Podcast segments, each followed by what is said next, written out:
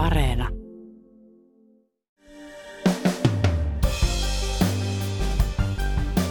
Suomi jätti NATO-hakemuksensa noin kuukausi sitten.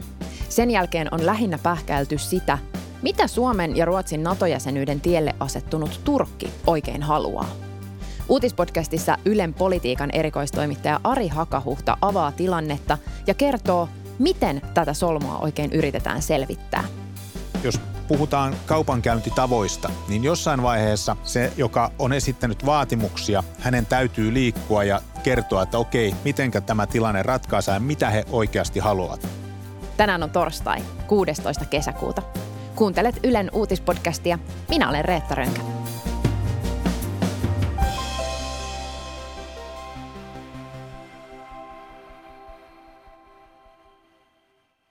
Mä tiivistän nyt pariin minuuttiin Suomen NATO-kevään. Sen aikana Suomen kansa ja poliitikot siis muuttivat mielipiteensä Natosta ja sitä kohti alettiin pyrkiä. Kevään mittaan NATO-maat yksi toisensa jälkeen ilmaisivat tukensa Suomen NATO-jäsenyydelle. Latvian hallitus on antanut tukensa Suomen ja Ruotsin liittymiselle. For my part, uh, Greece uh, will uh, respect the sovereign decision Helsingissä vieraillut Kallas lupasi, että Viron parlamentti käsittelisi Suomen Yeah, well, then of course the UK will back them and try and make things smooth and easy. Myös Naton viesti sen pääsihteerin Jens Stoltenbergin suulla oli yhtenäinen. Hän toisti moneen otteeseen uskovansa, että Naton jäsenmaat toivottaisivat uudet jäsenet lämpimästi tervetulleeksi Finland and Sweden uh, will be welcomed with open arms uh, to NATO. Beslutningen om et finsk medlemskap kan bli tatt veldig raskt. Ja että jäsenyysprosessit etenisivät nopeasti. Ajatus Suomen ja Ruotsin nopeasta liittymisestä vaikutti jaetulta.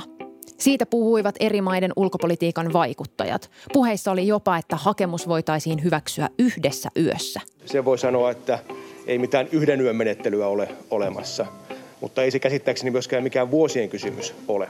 Aikataulullisesti tähtäimessä on ollut NATO-maiden huippukokous Madridissa kesäkuun lopussa, siis parin viikon päästä.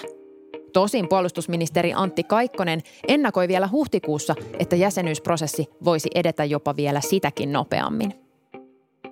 Myös Turkki ilmaisi kevään aikana useaan otteeseen, että se suhtautuu myötämielisesti Naton uusiin jäseniin. Kunnes hieman ennen Suomen virallista NATO-kannan muodostusta ääni kellossa muuttui. NATO-maa Turkin presidentti Recep Tayyip Erdogan pitää Suomen ja Ruotsin mahdollista NATO-jäsenyyttä virheenä.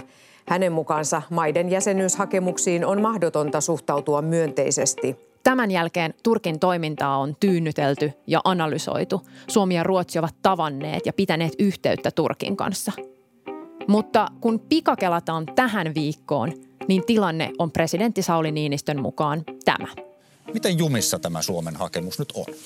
niin jumissa, ettei se oikeastaan mikään ihme ole, ettei julkisuuteen ole kerrottu etenemisestä, koska sitä ei ole tapahtunut.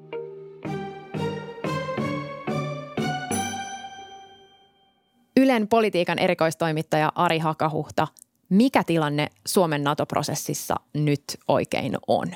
Nyt yritetään selvittää, että mikä on se este, mm, mikä Turkilla tässä on. Onko se nämä sanotut kurdeihin ja Kurdistanin työväenpuolueeseen PKK suhtautuminen, onko se se asevienti vai onko tässä taustalla sitten joku muu asia, jossa Suomi ja Ruotsi eivät ole suuresti osallisena, vaan kysymys on ehkä Turkin ja Yhdysvaltojen suhteesta tai sitten Turkin ja ylipäätään muiden NATO-maiden suhteesta. Ja maailma muuttui, Turkki yllätti. Eli sen jälkeen kun Turkki ilmoitti, että heps, että meillä on tässä keskusteltavaa, niin sen jälkeen se asetelma muuttui, se jäsenyysprosessi ei edennyt ja nyt sitten kuunnellaan, mitä Turkilla on sanottavaa ja pyritään keskustelemaan Turkin kanssa. Turkki on yksi NATO-maa. Natossa päätetään asioista niin, että kaikki jäsenmaat ää, voivat estää jonkun päätöksen, eli konsensusperiaatteella ja sen mukaan nyt mennään. Mutta mikään ei ole muuttunut siitä, että alun perin Suomi päätti hakea Naton jäseneksi sen vuoksi, että turvallisuuspoliittinen tilanne muuttui. Sen vuoksi, että Venäjä hyökkäsi Turkki, äh, anteeksi Ukrainaan ja äh, Suom, Venäjä vaati jo aikaisemmin ennen hyökkäystä Ukrainaan sitä, että nämä niiden lähialueiden maat eivät itse käytännössä pystyisi enää päättämään omasta ulkopolitiikasta, eli vaati, että NATO ei saa laajentua enää itään, mikä tarkoitti myöskin siis Ruotsia ja Suomea. Eli tämä perustilanne ei ole muuttunut. Iso kysymys on siis edelleen se, mitä Turkki haluaa. Julkisanotut vaatimukset ovat liittyneet siis kurdeihin, terrorismiin ja asevientiin. Jos näiden taustat kiinnostavat, niin niitä avataan tarkemmin uutispodcastin aiemmassa jaksossa. Siinä on vieraana Turkkiin erikoistunut toimittaja Tom Kankkonen ja tuo jakso löytyy tuttuun tapaan Yle Areenasta. Mutta takaisin tähän hetkeen. Ari Hakahuudan mukaan vielä ei ole kirkastunut, mitä Turkki pohjimmiltaan tahtoo – ei se ole kirkastunut vielä. Turkki pyysi nyt kirjallisesti Suomen vastauksia ja Ruotsin vastauksia, mitä on annettu jo suullisesti ja näin poispäin. Jossain vaiheessa se selviää, että missä se pihvi on, mitä, mikä Erdoganille riittää. Hakahuhdan mukaan Turkin vastustus tuli puskista, eikä siihen oltu varauduttu. Kyllä niin kuin ne tiedot, mitä olen saanut eri suunnilta, niin viittavat siihen, että tämä oli aito yllätys. Ja ainakaan mm, kovin selkeää B-suunnitelmaa tällaisen varalta ei ollut olemassa. Turkki oli viestittänyt koko ajan kevään mittaan, että se suhtautuu myönteisesti asiaan ja suomalaiset poliitikot, virkamiehet ovat kokeneet, että Turkki petti tässä luottamuksen. Luuletko, että tähän mennessä sellainen B-suunnitelma on nyt niin kuin häthätää saatu aikaan vai väsätäänkö sitä yhä? Oikeastaan niin kuin sellainen B-suunnitelma on sikäli mahdoton, että Turkin hyväksyntä Suomen NATO-jäsenyydelle tarvitaan. Eli kysymys on nyt siitä, että miten tätä asiaa hoidetaan. Ei tässä ole mitään kiertotietä. Nyt ruvetaan, tämä on ruvettu keskustelemaan Turkin kanssa, että mistä kenkä puristaa. Luotetaan muiden NATO-maiden tukeen. Tosin Yhdysvalloista on eri lähteiden tulkintojen mukaan tullut myös tietoa, että koittakaa nyt ensin hoitaa tätä Suomi ja Ruotsi Turkin kanssa, että Yhdysvalloissakaan ei välttämättä suurta halua olisi tässä vaiheessa tulla mukaan mutta NATO on julkistanut, että sillä on avoimet ovet. Turkki on myös siihen sitoutunut. Jos Suomesta ja Ruotsista ei tässä prosessissa tulisi Naton jäsentä, niin se olisi kriisi Suomen ja Ruotsin ulko- ja turvallisuuspolitiikalla, mutta se olisi kriisi myös Natossa. Turkin vastahanka ei ollut yllätys vain Suomelle, vaan myös Natolle. Kyllä se tuli NATO-johdolle ja virkamiehistölle yllätyksenä myöskin NATO-suurlähettiläille, että ne tiedot, mitä minulla on, niin – se oli yllätys, kun se tuli, että Turkki näki tässä paikan, missä se voi, voi tuota nostaa omia, omia asioitaan, itselleen tärkeitä asioita esiin. Ja Turkki on sen tyyppinen maa, että se on tehnyt näin, näin aiemminkin, että, että tietysti voi ajatella, että olisiko pitänyt miettiä sitä vaihtoehtoa ja pohjustaa sitä Turkkia vielä paremmin. Vaikea sanoa.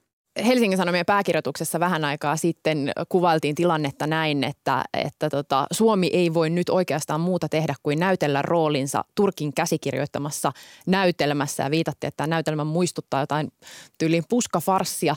Ähm, mutta mä huomaan, että mä en ainakaan ihan tajua, että mikä se meidän rooli on. Tajuatko sä tai, tai tietääkö meidän ulkopoliittinen johto, että mikä se Suomen rooli tässä näytelmässä on? Ei tämä ole näytelmä. Tämä on kansainvälistä politiikkaa, jossa käydään kauppaa asioista tällä hetkellä. Turkki haluaa, haluaa tulla esiin paremmin.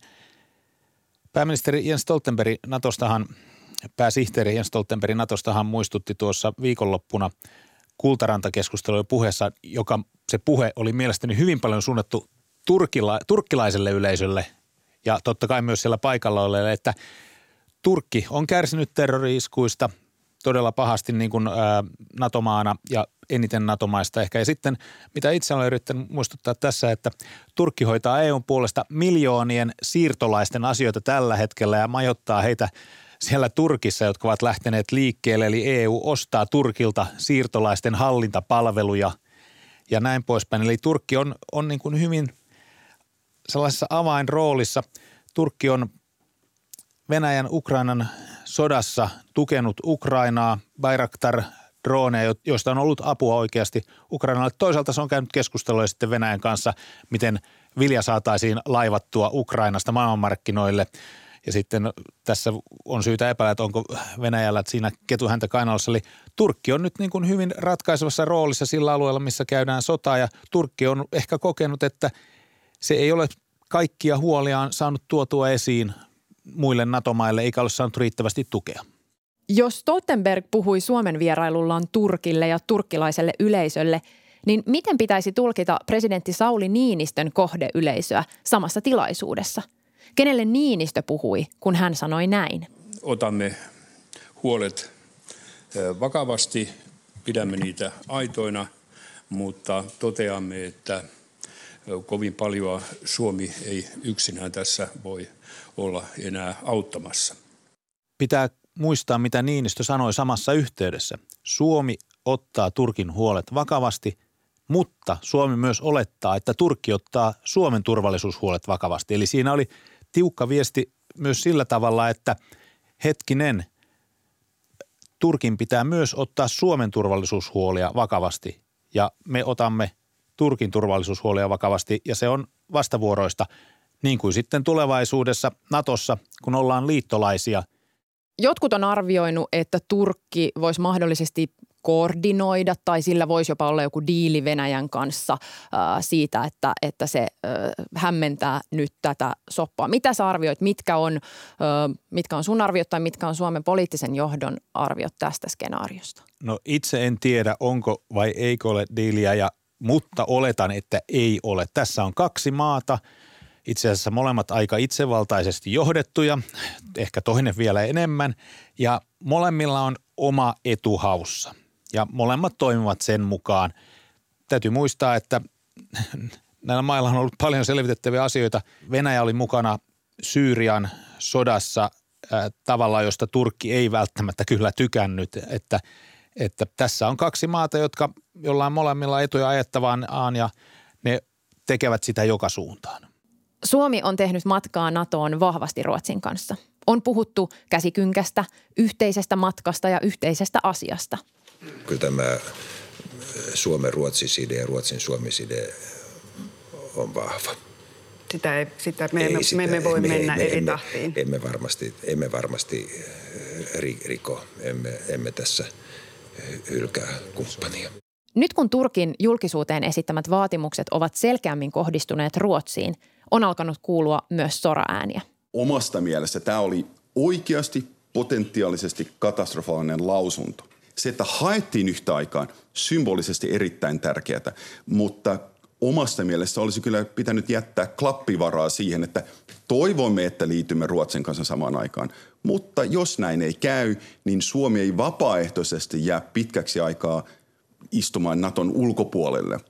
Onko Suomen poliittisessa johdossa ilmaantunut ajatuksia tai jotain sorääniä sille, että, että ollaan sidottu tätä NATOon matkaamista niin tiukasti Ruotsiin? No eduskunnan ulkoasianvaliokunnan puheenjohtaja Jussi halla sanoi, että, että jos Ruotsista tulee riippa Suomen NATO-jäsenyydelle, niin sitten Suomen pitää itsenäisesti tässä toimia.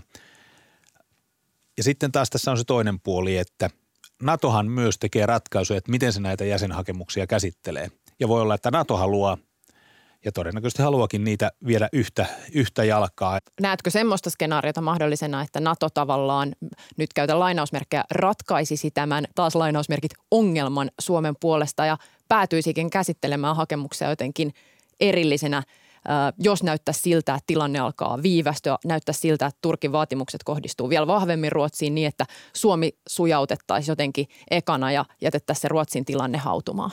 En usko, että tällaista Naton suunnalta tulee, koska sehän tarkoittaisi sitä, että yksi Naton jäsenmaa pystyy kiristämään muita, muita jäsenmaita. Pitää muistaa, että ne julkiset puheenvuorot, mitä muut Naton jäsenmaat ovat käyttäneet, ne ovat tukeneet Suomea sekä Ruotsin jäsenyyttä, että jos, jos niin kuin NATO päättäisi näin tehdä, niin se tarkoittaisi sitä, että se on enemmän tai vähemmän nostanut kädet pystyyn suhteessa Turkkiin ja, ja antaa sen vaikuttaa merkittävästi koko sotilasliiton toiminta. En, en usko tällaiseen.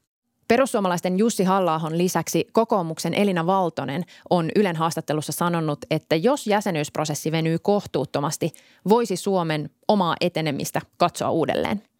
Onko sulla tietoa, että tällaisia ajatuksia olisi laajemminkin?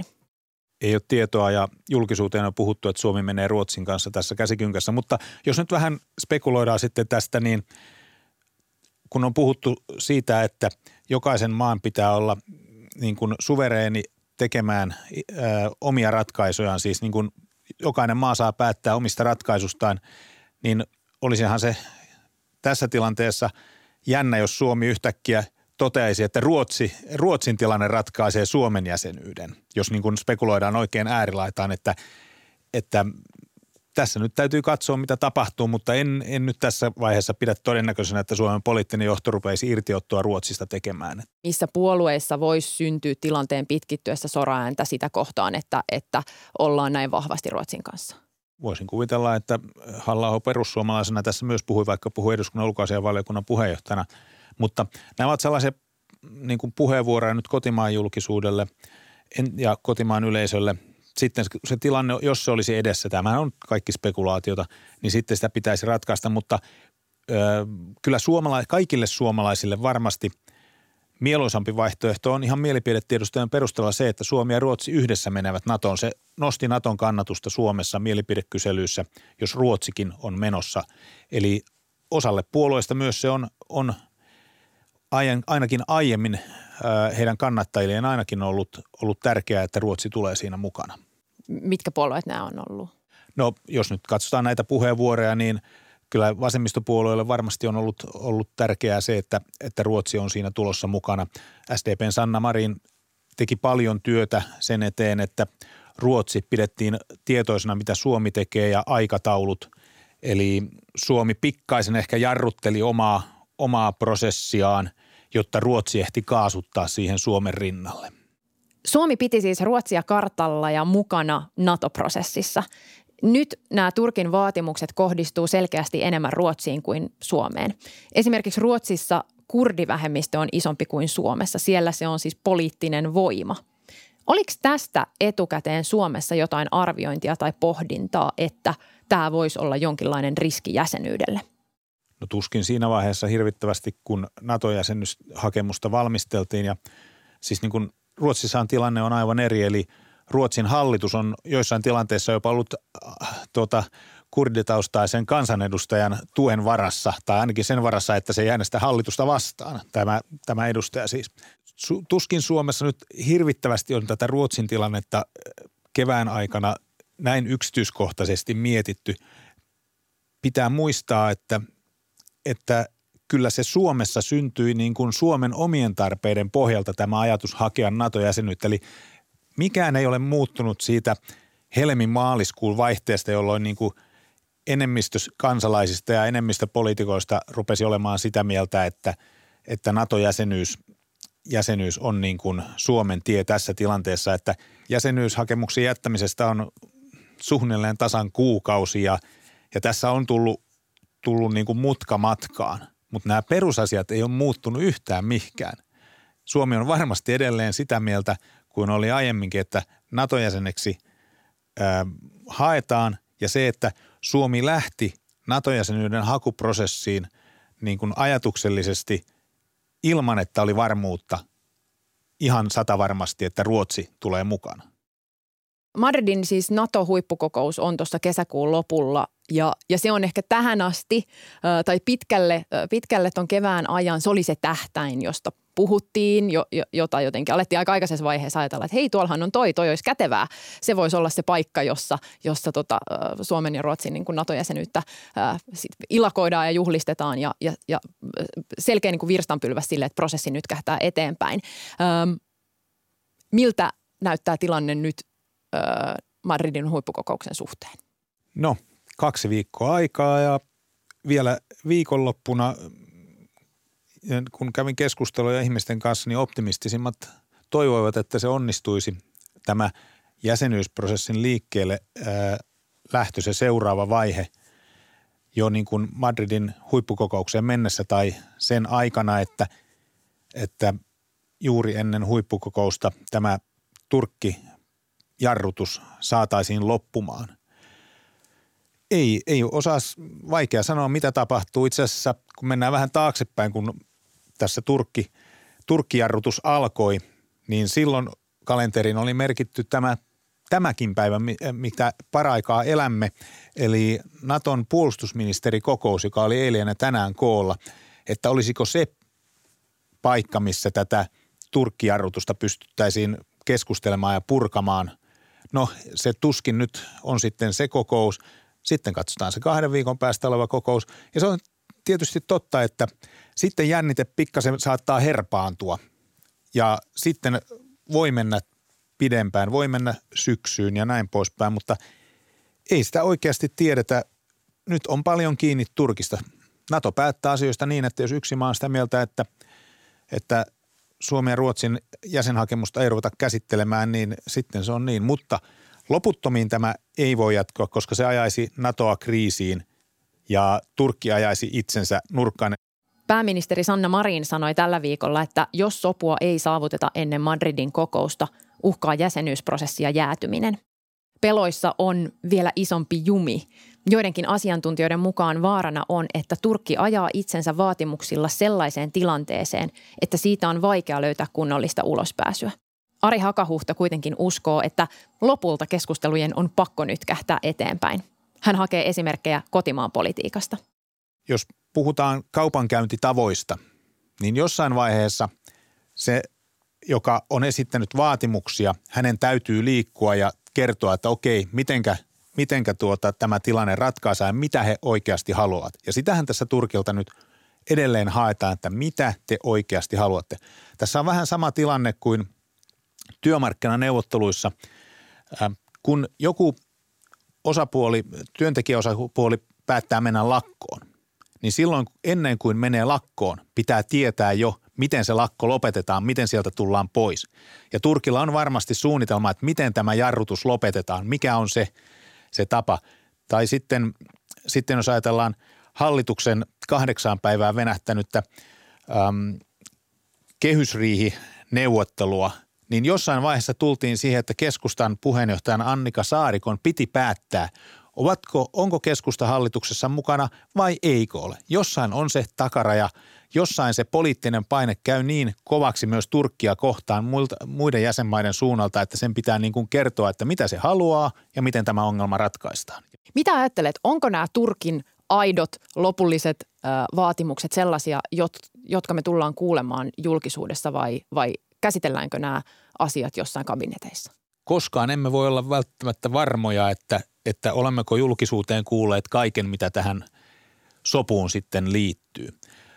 Tässä ottaisin esiin vielä sen, että, että esillä on ollut myös tämä asevienti Turkkiin Suomesta ja Ruotsista. Ja Pekka Haavistohan sanoi tuossa jo aikaisemmin, ulkoministeri siis, että totta kai Suomen NATO-jäsenenä pitää miettiä asevientiä myös uudesta näkökulmasta, että mitä, miten suhtaudutaan liittolaisiin ja asevientiin suhteessa liittolaisiin ja myös Turkkiin. Tällä hetkellähän Suomi ei ole antanut uusia lupia asevientiin Turkkiin ja vaikka sanotaan totta kai, että Suomessa on järjestelmä, että luvat käsite- tai lupahakemukset käsitellään yksi kerralla ja sitten lupa annetaan tai ei anneta ja siinä on sitten myös tämä turvallisuuspoliittinen harkinta. Mutta kyllä Antti Rinteen hallitus eli Antti Rinne pääministerinä ja Antti Kaikkonen puolustusministerinä selkeästi linjasivat, että nyt kun Turkki meni Syyriaan, niin ää, nyt Suomi ei anna uusia asevientilupia. Eli Tämä sitten nähdään, nähdään jossain vaiheessa ehkä sitten kun ollaan Naton jäseniä tai ehkä jo aikaisemmin, että kun tulee näitä vientilupahakemuksia Turkkiin, että miten Suomen hallitus suhtautuu, mutta se on selvää, että tämä asia Suomenkin pitää miettiä uudestaan. Eli se, että halutaan Naton jäseniksi, niin sitten ollaan liittoumassa ja sitten pitää ymmärtää myös liittolaisten huolia, jotta liittolaiset ymmärtävät Suomen huolia jossain vaiheessa, että – näin se vaan menee, että, että niin kuin ihan kokonaan täysin sataprosenttisesti omilla ehdoilla ei voi, voi tuota liittoutua, jos se ei muille käy.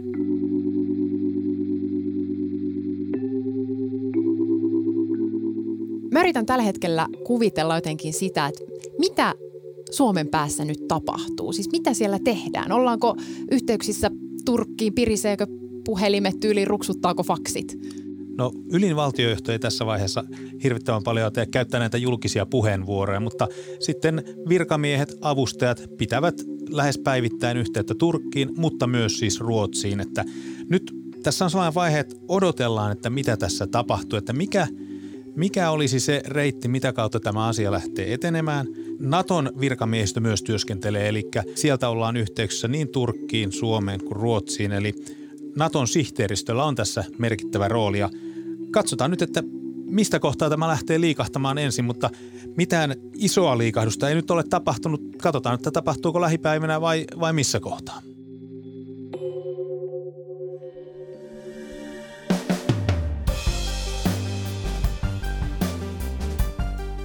Kiitos kun kuuntelit Ylen uutispodcastia. Ylen uutispodcast ilmestyy joka arkipäivä kello 16 Yle Areenassa. Sieltä löytyvät myös uutispodcastin edelliset jaksot. Voit lisätä meidät suosikiksi painamalla sydäntä. Palautetta voi laittaa sähköpostilla uutispodcast at ja muut löydät somesta at Reetta Ronka. Tämän jakson äänistäjäleikkauksesta vastasi Sami Lindfors. Uutispodcastissa me syvennymme siihen, mikä on tärkeää juuri nyt. Moi moi!